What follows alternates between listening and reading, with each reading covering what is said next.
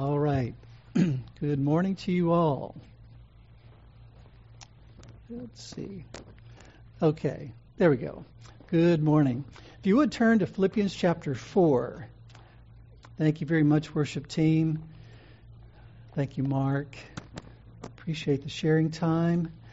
Philippians 4 um, is a break from the book of Acts. I wanted to take a little break just one Sunday to give us some encouragement. It's actually related to what we've been talking about in Acts when we think about the issue of sharing the gospel, because uh, one of the things that can hinder us in sharing and taking a stand for Christ is anxiety. And hopefully you'll see why that might be the case in different ways. And so Philippians 4 is what we want to look at this morning. Um, I don't know if anybody here has any worries, anything that you might be a little anxious about. There's a song that I think we've all heard about, if we have not actually heard, entitled Don't Worry, Be Happy. Interestingly enough, when it was written and sung way back, I think it was in 88, it actually was the song of the year. And I don't know if that's because of just the way it was done, because it was a cappella, or if there was something about the message. People just like the idea of not worrying and just being happy. And yet, if you listen to the song, he's talking about if, well, if you can't pay your rent, or you know, you're somebody's going to take you to court, or if you don't have certain things you need, he says, just don't worry, just be happy. Um, and the whole idea is uh, in the song that you just kind of make things worse. You make it double, he says. Um, but he says, you know, if you get worried, just worry, just call me. Just call him, the singer of the song, and you know, I'll I'll make you happy. Which raises the question: uh, when I get worried or I have anxiety, who do I call? Do I call Bobby McFerrin, the singer of this song? Um, but at the end, he talks about um, not bringing everybody down, you know, with your worry, which is an interesting thing because he's actually highlighting the fact that our anxiety and our worry impacts other people. And so the song is interesting. There's some insight in the song, but he says at the end, this will soon pass, as if uh, worry really isn't something that um, need be um, fought, it just needs to be dismissed. And yet, there's really more to it than that. But I bring up that song because of the title, Don't Worry, Be Happy, in light of the fact that Philippians 4 could be summarized that way.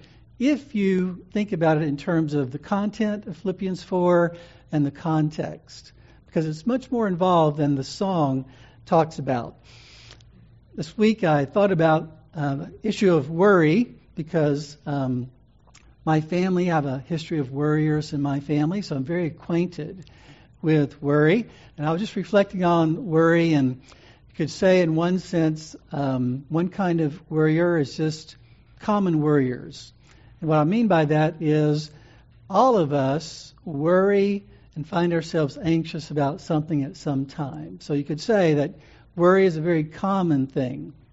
And yet, some of us tend to be more circumstantial in our worry. Uh, we tend to be those who aren't worried all the time, but in certain circumstances, we tend to be more anxious or, or worried. Then there are others who are more chronic. It's, worry is kind of like a, a daily thing for them. There are also those who are kind of subsets of all of that who are who look around themselves and, and are condemning those who aren't worried. Because why aren't you worrying? You know, don't you care? As if worry and appropriate care are the same thing. And then finally, there's a category of creative worriers. Even when there's nothing to worry about, they'll find something to worry about. You get creative. Let's find something to worry about. Um, it almost is the picture of me of um, the question, what lies at the bottom of the ocean and twitches? a nervous wreck. It's kind of like you're at the bottom of the ocean. That's got to be the quietest place, darkest place, least activity on earth, probably. And yet you're twitching because there must be something to worry about here. And so the picture of worry is one of those things that, if we think about it, uh, all of us deal with to one degree or another. It's very much a part of life. And yet, we sometimes don't think about it in terms of what the Bible says about it and how the Bible encourages us to respond to it.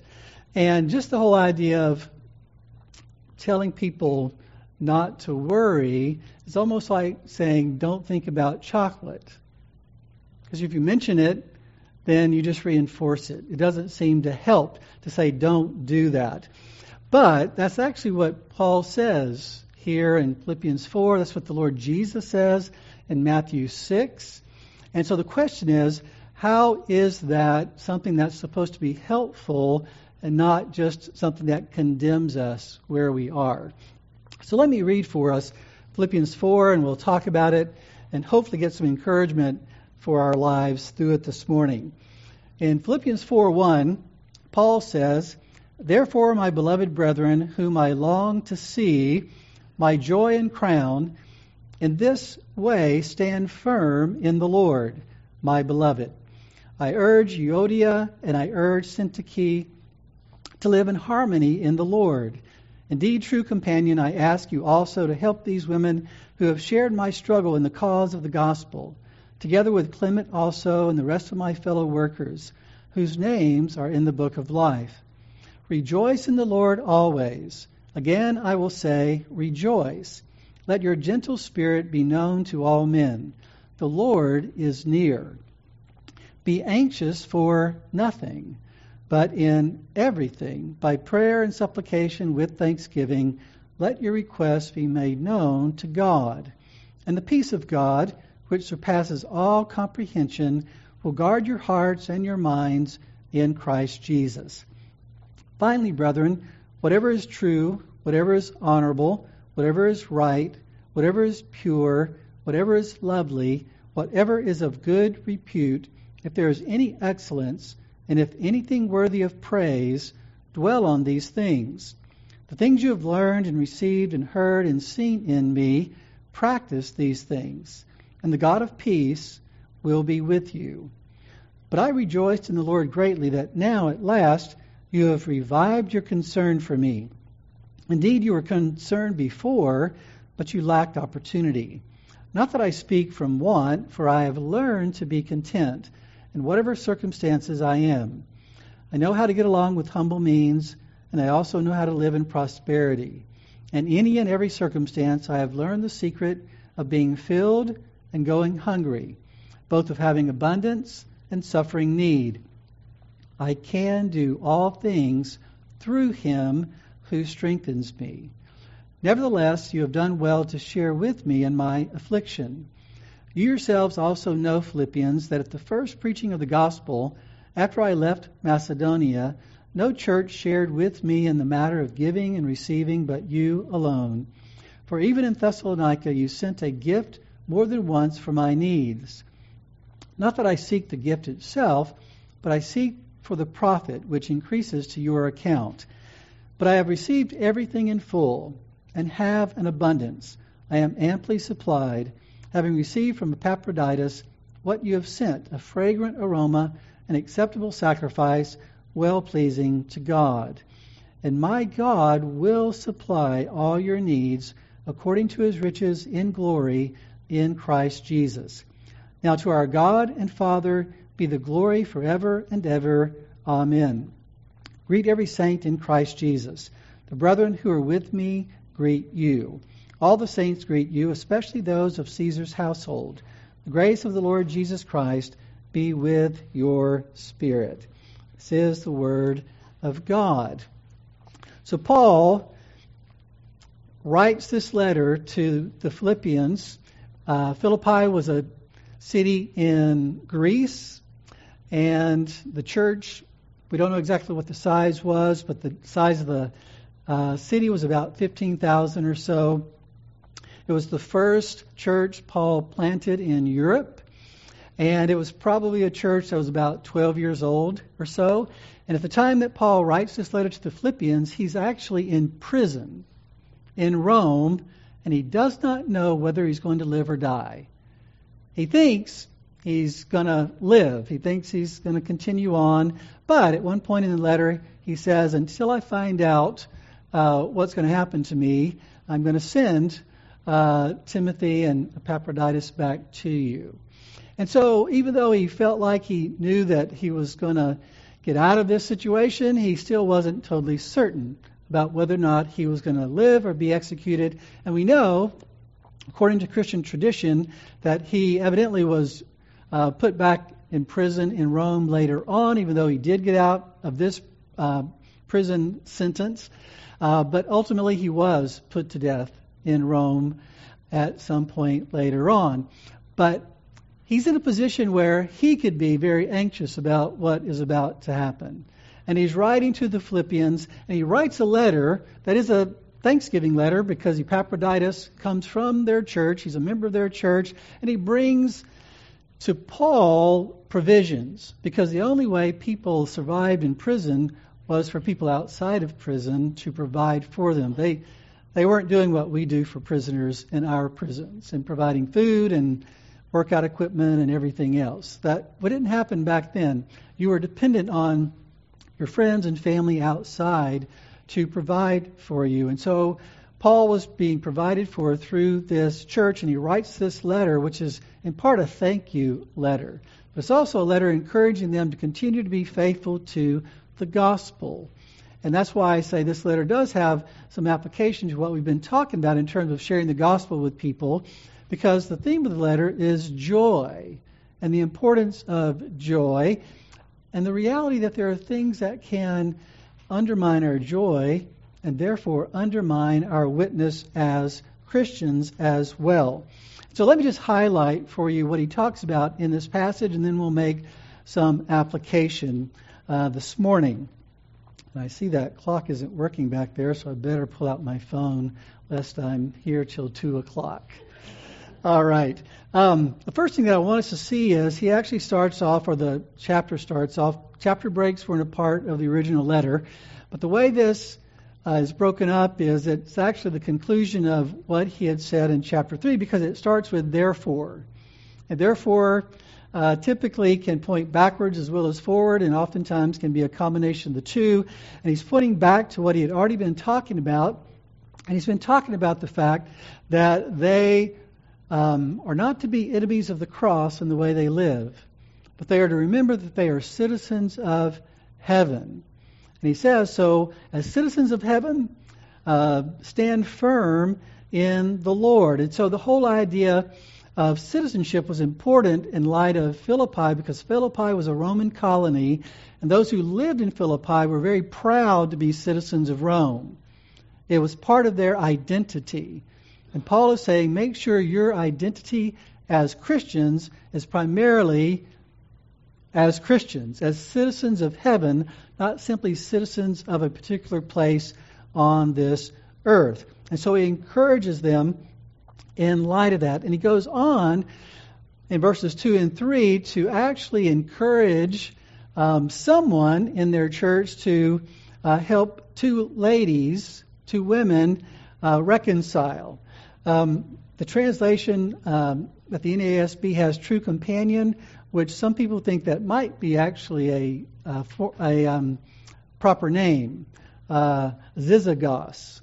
So it may be that he's talking about this person in particular, but one way or the other, whoever it is he's talking about, uh, knew that Paul wanted uh, this person to help these two ladies to reconcile. There was some conflict between these two believers real believers who had helped Paul in the ministry of the gospel, and he was encouraging the church there to help them reconcile, which is a reminder that true believers can uh, be at odds with, with, each other at times. And we'll find out later on in the book of Acts that even Paul and Barnabas uh, separated over John Mark and whether or not John Mark was con- going to continue with them in the next um, missionary journey. Well, it moves from that discussion of citizenship and then conflict on to a discussion of the theme of the book, which is rejoicing. The command to rejoice in verse 4 rejoice in the Lord always. And again, I will say, rejoice. And joy, again, to me is most helpfully defined as happiness in God. It's happiness in that which is unseen. God is unseen. And therefore, it's a happiness that isn't tied to what I see. It's a happiness in God. It's, sometimes we say um, happiness is tied to your circumstances, joy isn't tied to your circumstances. It's not true. All happiness is tied to circumstances. It's just which circumstances are they tied to? The circumstances that my joy, my happiness is to be tied to is the circumstance of who is my God and what is He like and what has He promised me. That's my real circumstance, not just what's going on in this world. And so He encourages them to rejoice, whatever they're going through. And then He gives them some counsel verses 5 through 9, which have to do with especially the issue of peace. In these verses, there's a reference to the peace of God and to the God of peace. And he's actually encouraging them to make sure their dependence in this life is on the God of peace. And another reason why this is important in terms of the background is that um, this is a period in history. There were 200 years in the history of the Roman Empire that they refer to as the Pax Romana, which means the Roman peace. It was a period of time where there was very little conflict, very little invasions, time of great prosperity. And so you've got a, a church uh, that's in a Roman city in which they're enjoying, um, at least on an outward level, a great peace and prosperity. And yet, you can have that on an outward level and still not have peace inside. And he says the real peace isn't a peace that comes from the Roman government. It's not a peace that comes from the next election. The real peace comes from God. And so he's encouraging them to think about where true peace comes from because peace and joy go together. How often in Scripture do we find joy and peace together in various ways. And so he encourages them to think about it in that way. And then he moves on to talk about the fact in verses 10 through 14 that he's rejoicing over what God has done through them in um, providing for him. But he starts off first by saying that even if they had not have sent that gift, he would have been okay. Just got an interesting way to start off. He says, I don't speak from want. I don't speak from a position of being uh, totally left without resources, even though he's thankful for what they sent. He starts off by saying, I've learned a secret. And the secret is whether I uh, have little or much, I can trust Jesus to be sufficient for me. I can do all things through Christ who strengthens me. I've learned the secret of being filled and going hungry, of having abundance and suffering need. And so he says, first of all, I'm thankful for your gift, but I want you to know I was okay without it, which is an interesting way to start off, but a very biblical way in acknowledging that God had not left him simply because he was in need. Christ was still with him. The Lord was near him, near to help, near to provide what he needed, even when he didn't have all the physical resources that he needed. And then he goes on, verses 15 through 20, to, to talk about the fact that he's truly thankful for what they sent, and he's especially thankful because it's going to benefit them, not only him, but they'll be blessed by God because of their generosity. And he says, no matter what basically you, you've had to give up to provide for me, my God will supply all your needs. God is going to supply your needs just like God has used you to supply my needs. That's why he says in verse 19, And my God will supply all your needs according to his riches in glory in Christ Jesus. And then he concludes the letter by highlighting the fact that it's his heart's desire for the grace of the Lord Jesus to be with their spirit. And what does that mean? It means that he is praying that the truth that he's reminded them of and told them in this letter would be a means of grace for them. In light of whatever might bring them anxiety, in light of whatever might hinder their rejoicing, in light of whatever might keep them from continuing to share the gospel faithfully uh, to those around them. And so that's just a quick overview of what Paul does in this fourth chapter, but I want us to think about it and apply it a little bit this morning. And the first thing I want to do is draw your attention to the uh, definition on the screen here with regard to anxiety or worry. Anxiety and worry are the same thing. Um, anxiety or worry is the inner turmoil of distracting thoughts and feelings that result from an unbelieving heart divided between God's will and our will because of a desire to control the future in light of what we may fear may or may not happen. So the first thing, first part of the definition talks about the fact that sinful anxiety is distracting. And if you're really worried this morning, you might be having trouble even focusing on me talking about anxiety. The anxiety itself may make it hard for you to listen to me talk about anxiety because you're thinking about things that you're worried about. It's an inner turmoil that distracts us with various thoughts, various feelings that distract us, unfortunately, from the truth of God and the promises of God and the things that we need to be giving ourselves to. Secondly, it's the issue of division.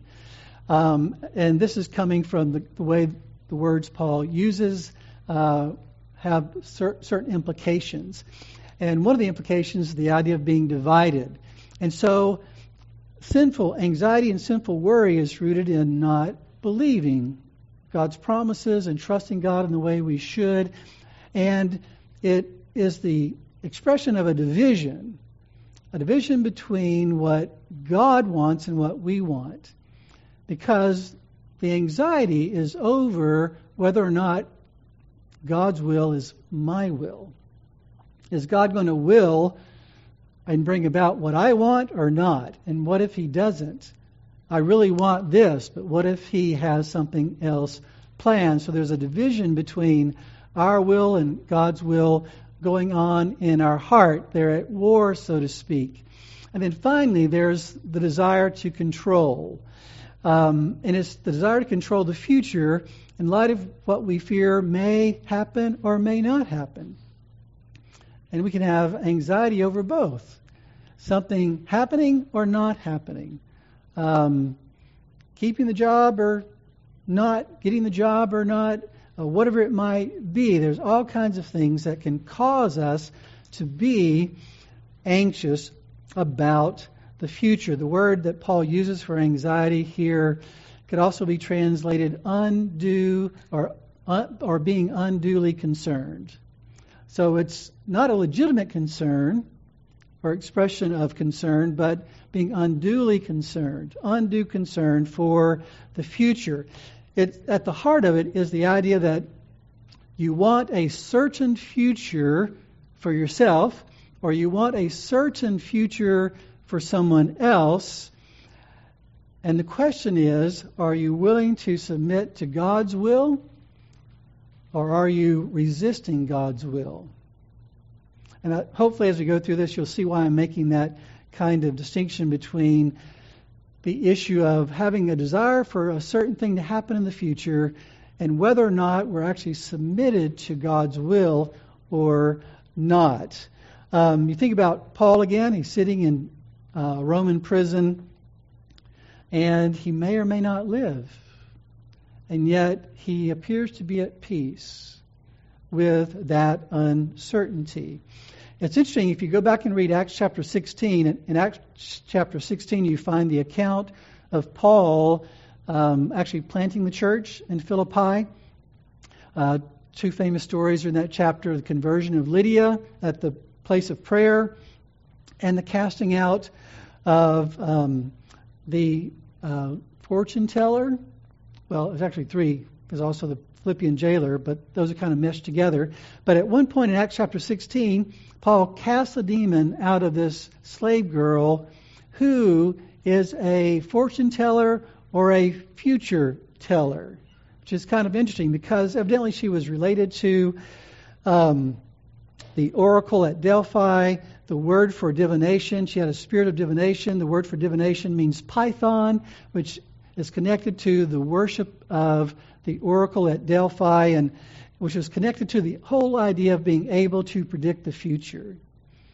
And if you think about that, evidently what that slave girl was all about and how she was bringing money to those who owned her was by trying to alleviate people's fear of the future. By telling them what's going to happen. And so Paul casts that demon out and it causes them to get thrown into jail, and all of that happens as a result. And so there's a lot in what we find in the story of um, the church in Philippi and how it was planted that relates to what Paul is saying here in Philippians 4. But let me just um, make some distinctions here. We might ask questions like are, are anxiety and fear and worry and nervousness all the same? Anxiety and worry are the same thing. If you go to Matthew 6, it's translated, do not worry. And that's the same phrase that we find in Philippians 4 for do not be anxious. So it can be translated either way. But fear typically is associated with present danger or at least present perceived danger.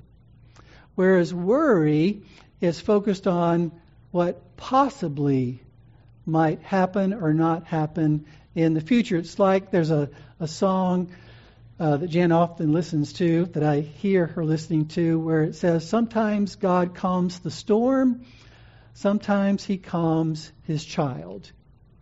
So the idea of a storm obviously can be literal or it can be figurative. But if you're in the midst of a storm um, and you're you're disturbed, that's probably best to be considered fear. Fear is in the midst of the storm. But if you're disturbed because a storm might come, that would be anxiety. It's the possibility of the storm, that's anxiety. It's being in the storm that is fear. Nervousness is the physical reaction to either one of those things. And it's usually related to a particular instance. But one other question is is all anxiety sinful? It's very interesting in Philippians chapter 2, uh, verse 20, Paul says, For I have no one else of kindred spirit who will genuinely be concerned for your welfare. Be concerned is the same word for anxious in Philippians 4. So the word can mean just being concerned about someone's future. And that's not necessarily sinful. Uh, he's talking about Timothy being concerned for their welfare, being concerned for their future, being concerned about what's going to happen to them. You have concern for your kids. You have concern for your family. You can have concern for people you love. That isn't inherently wrong. It can be a good thing. We should have those kinds of concerns. The question is, though, whether or not that's moving into a sinful kind of anxiety that Paul is addressing in Philippians chapter 4. Um, another aspect of this that I'll just touch on is the fact that um, we can have feelings of anxiety. A lot of people will put things like panic attacks in this category. That can be re- related to things that are going on in our body because of medication we're taking or because of other health issues that may, might be going on. So the feelings in and of themselves may not be sinful in themselves. There could be a physical source to some of the anxiety that people experience. But Paul is talking about the sinful anxiety that's rooted in the unbelief that we experience. And so he's talking about that. And the very first thing that I just want to highlight about this whole battle is in verse 1, he talks about them standing firm in the Lord.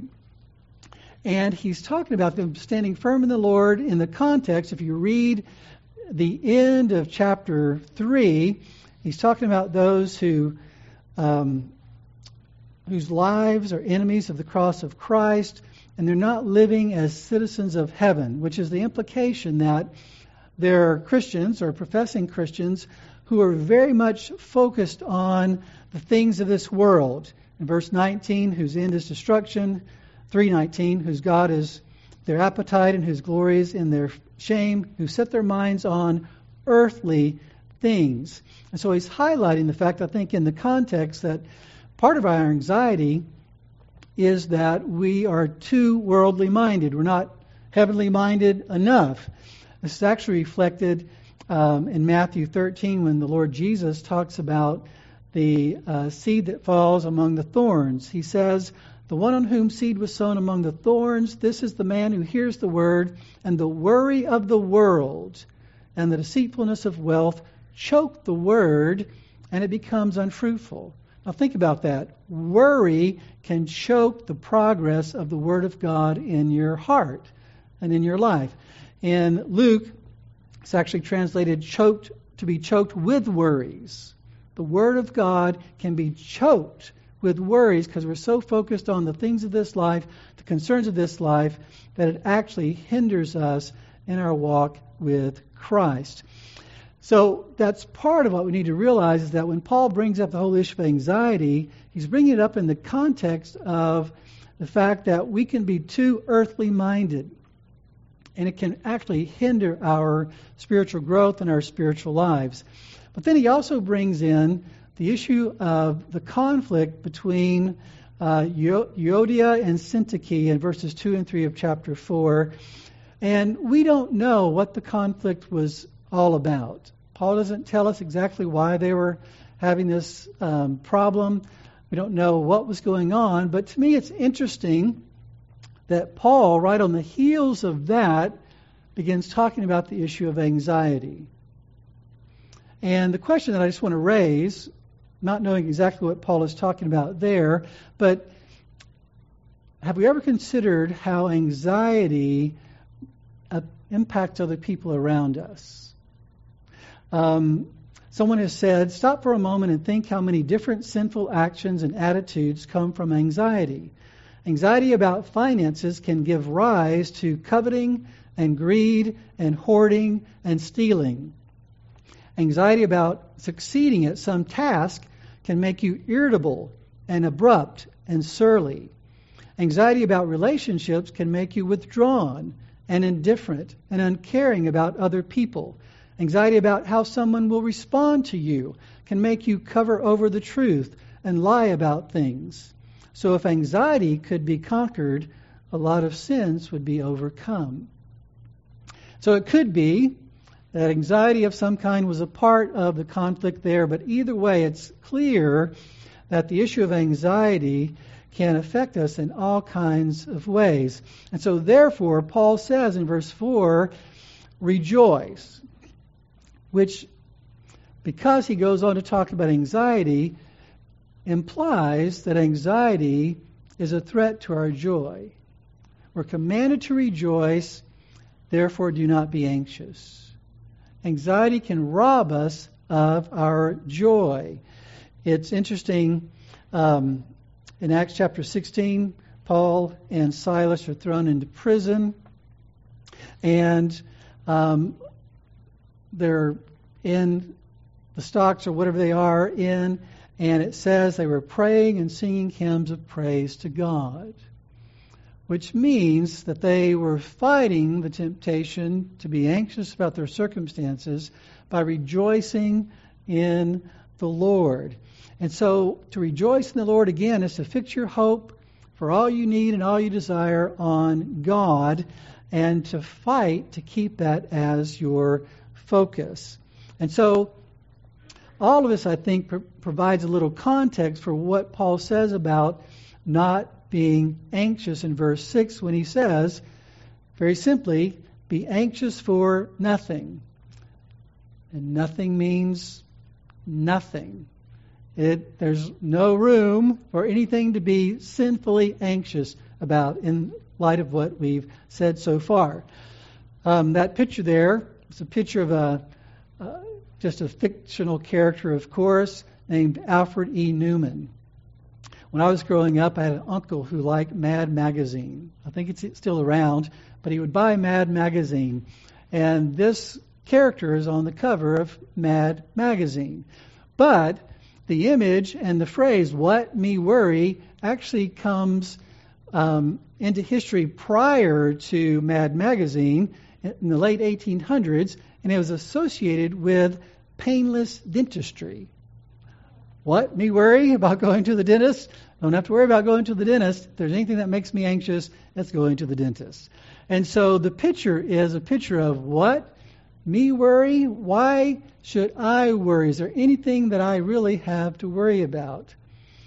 Now, a lot of a lot of us would say, "Yes, I think I have plenty to worry about." But God says you have nothing to worry about. It's a totally radically different perspective on life. And that's why in Matthew 6, and we don't have time to read Matthew 6, but if you go back and read Matthew 6 and the Lord Jesus' comments on God's care for the birds and the flowers, and how the Lord Jesus over and over again says, Do not be worried about your life as to what you will eat or what you will drink, nor for your body as to what you will put on. He goes on to say, Who of you by being worried can add a single hour to his life? And why are you worried about clothing? Goes on for there, from there and says, You have little faith. Now, he doesn't say you have no faith. It's better to have some faith than no faith, but he does say you have little faith because don't you know that your Father is taking care of you? He's promised. He's promised to the point of saying, May I die if I don't take care of you. I've covenanted with you to take care of you. He says, Do not worry about the things of life. He says, Seek first the kingdom, and all these things will be added to you. Do not worry about tomorrow. See, worry is fixated on the issues of tomorrow. But at the heart of what Paul is saying here is the issue of God. Because he says in verse 7 if we uh, do what he tells us to do, the peace of God will guard our hearts and our minds. And in verse 9, the God of peace will be with us. And what he's emphasizing there is the reality is that the peace we need is a person, not a circumstance. In order to have the peace of God, we need the God of peace. Now, as Christians, we know that on the one hand, God is everywhere. The Lord is near. He's near to help. He's near to provide and protect. But we also know that He can manifest His presence so that we know that He's near, that He's with us in various ways. And when He talks about the God of peace being with you, He doesn't mean that God's going to show up and just be physically there in some sense that He wasn't before. He's saying you will experience the God of peace. If you embrace what I'm telling you, if you'll use the means that I'm giving to you, you will have the peace of God. You will encounter the God of peace. It's interesting. John Bunyan wrote about uh, the Holy War, and he talks about um, Mr. God's peace. And Mr. God's peace is, um, I can find it here real quick, is a character in the story who is the governor of what John Bunyan calls Mansoul, the city of Mansoul. And what he says is that the Prince Emmanuel appointed Mr. God's peace as the governor of Mansoul. And he says about Mr. God's peace, he was not a native of the town. He came down with his prince from the court above. The kind of peace that's being talked about here is not a peace that you can get by just living in a secure Roman colony. It's not the peace that you can get by just having a little more money. It's not the peace that you can have about just not being in prison as, as opposed to being in prison. It's the peace that only God can give. And that's why Isaiah 41 says, Do not fear, for I am with you. Do not anxiously look about you, for I am your God. I will strengthen you. Surely I will help you. Surely I will uphold you with my righteous right hand. The Lord Jesus, on the night he was betrayed, says to his disciples, Peace I leave with you, my peace I give to you. What kind of peace does God have? Is God anxious over anything? I don't think so. He has no reason to be anxious. Jesus says, Not as the world gives, do I give to you. Do not let your heart be troubled, nor let it be fearful. Do you realize it's we're responsible not to let our heart be troubled? We're responsible not to give in to worry and anxiety. And so therefore Paul tells us what to do in order to depend on the God of peace for the peace we need. And so in verse 6 he says, Be anxious for nothing, but in everything by prayer and supplication with thanksgiving, let your requests be made known to God. So he says, instead of simply rehearsing all that you're concerned about, one of the things that's interesting about the, the issue of imagination, imagination can be a good thing or a bad thing. We can imagine all that God has prepared for those who love Him. But we can also imagine all the things that can go wrong. And that's what worry does. It just uses our imagination to imagine all the things that could go wrong.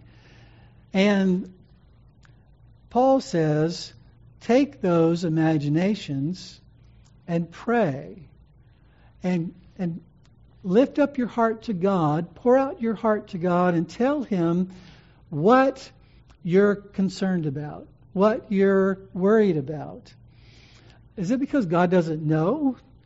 No, because you need to put your finger on it. You need to name it. Name what it is that is disturbing you, and you're to lay it at the feet of Jesus and ask Him to take care of it. But He says to make your desires known, make what, make what you want for the future known to God. Tell Him what you want the future to be for yourself, or for your kids, or for your country. Make your desires known but do it in the context of supplication and thanksgiving.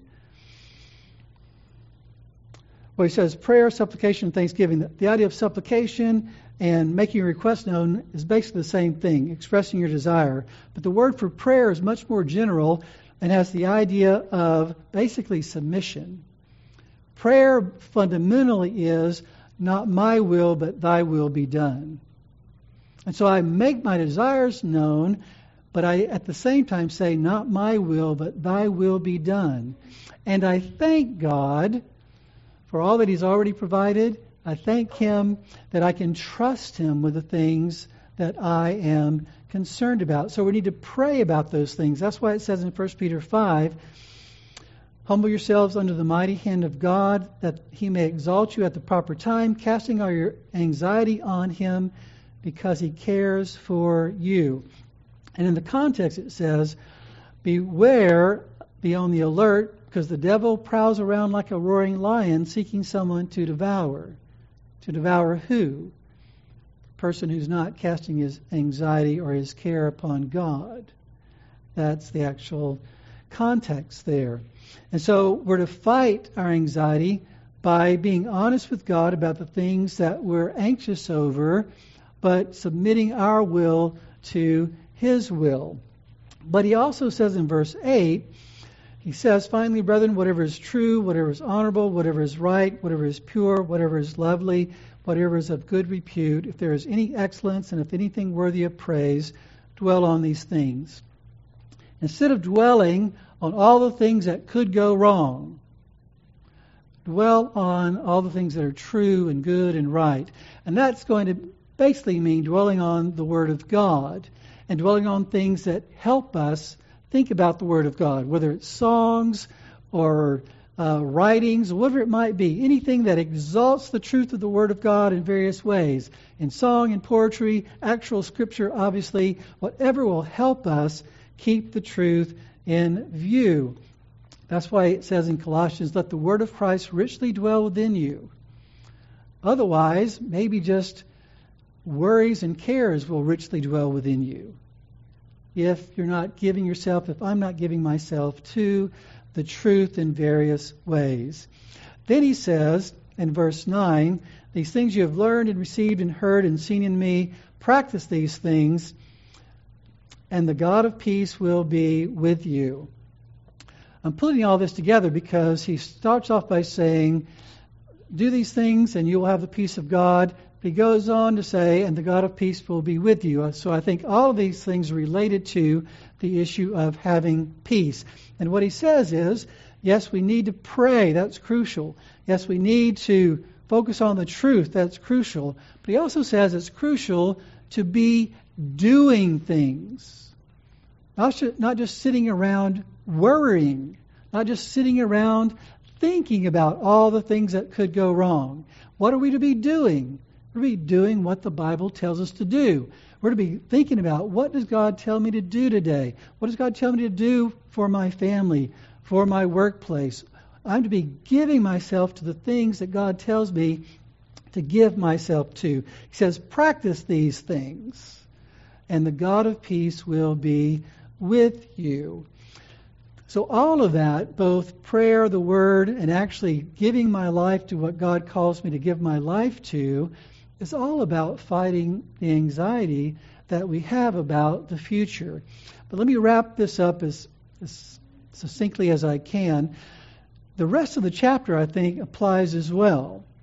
Because what he does is, in the next two sections that we talked about, he highlights two things that God promises us. And these are the things that we're to trust God for in light of our anxiety.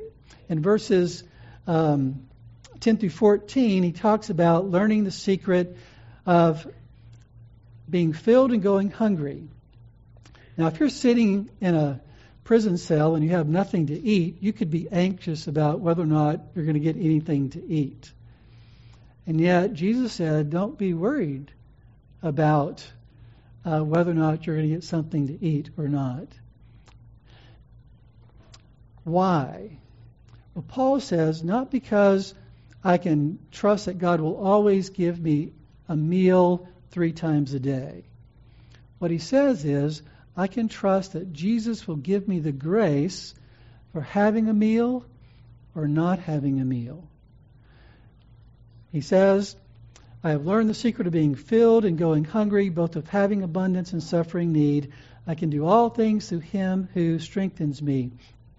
Paul had a thorn in the flesh, some kind of physical thing, a lot of people believe, but whatever it was, he asked God to remove it.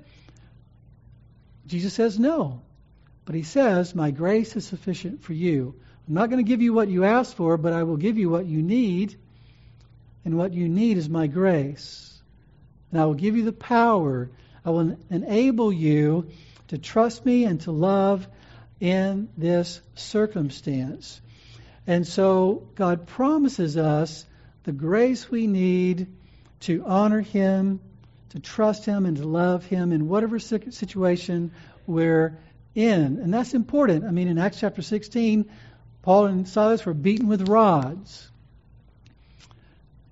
you, you suffer like that and you sing songs afterwards, and it must be because you're trusting God for what you need in those difficult circumstances.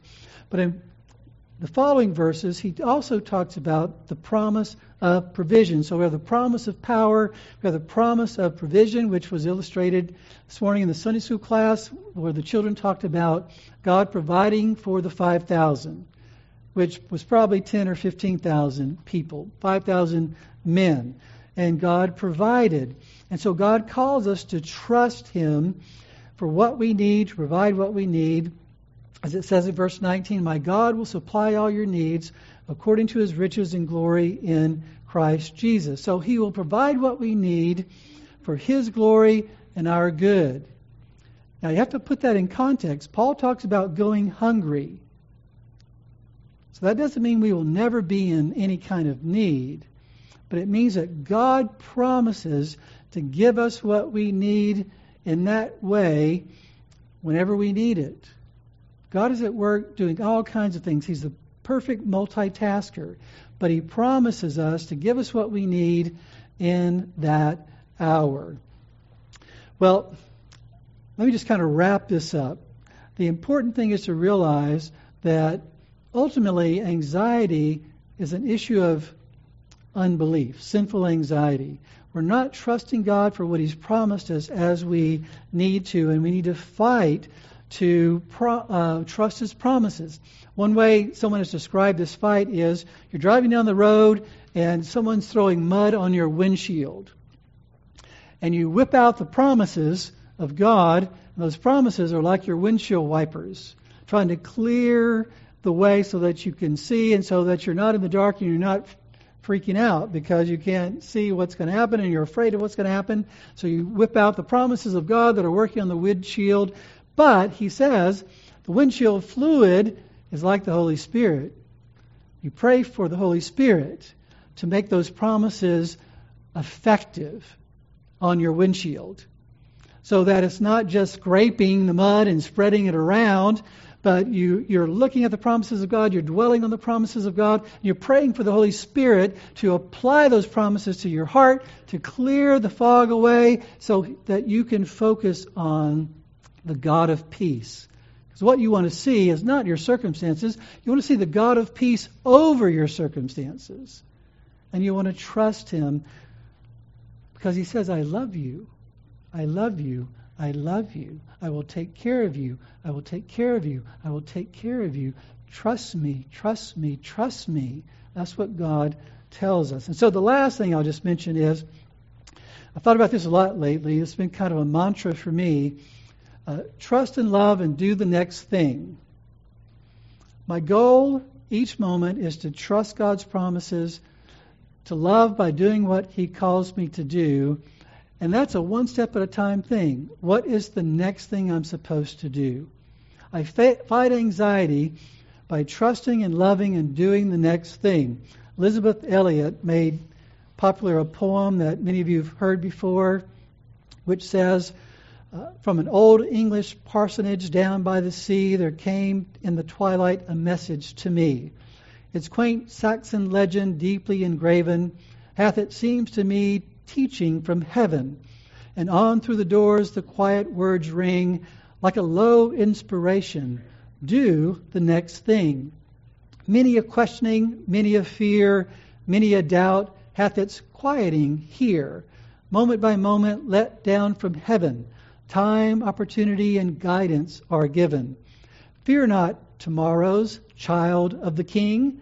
Trust them with Jesus. Do the next thing. Do it immediately. Do it with prayer. Do it reliantly, casting all care. Do it with reverence, tracing his hand, who placed it before thee with earnest command. Stayed on omnipotence, safe neath his wing. Leave all results. Do the next thing. Looking for Jesus, ever serener, working or suffering, be thy demeanor. In his dear presence, the rest of his calm, the light of his countenance, be thy psalm. Strong in his faithfulness, praise and sing. Then, as he beckons thee, do the next thing. Worry can be distracting. Worry can be dividing. Worry can cause us to seek to control the future. God says, No, you need to trust my promises, trust my sovereign goodness. You need to give your life to what I've called you to do.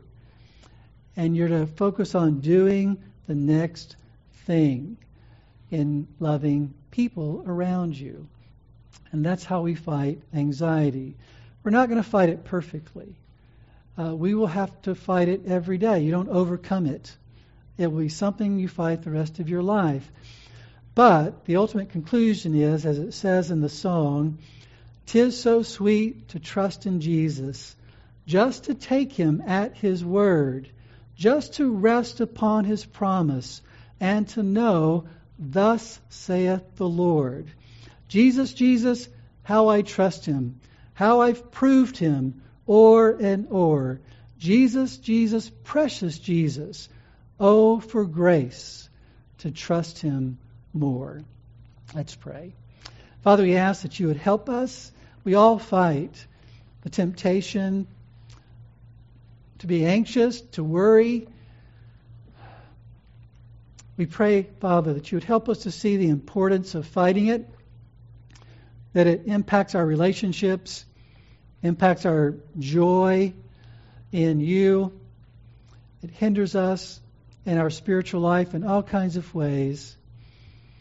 And so we pray for grace to think about what your word says, and we pray that you'd help us to apply it to our lives.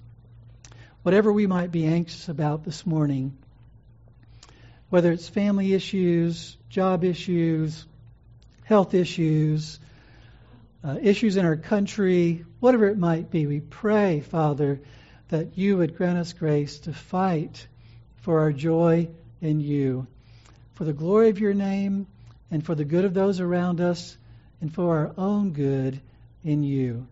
In Jesus' precious name we pray. Amen.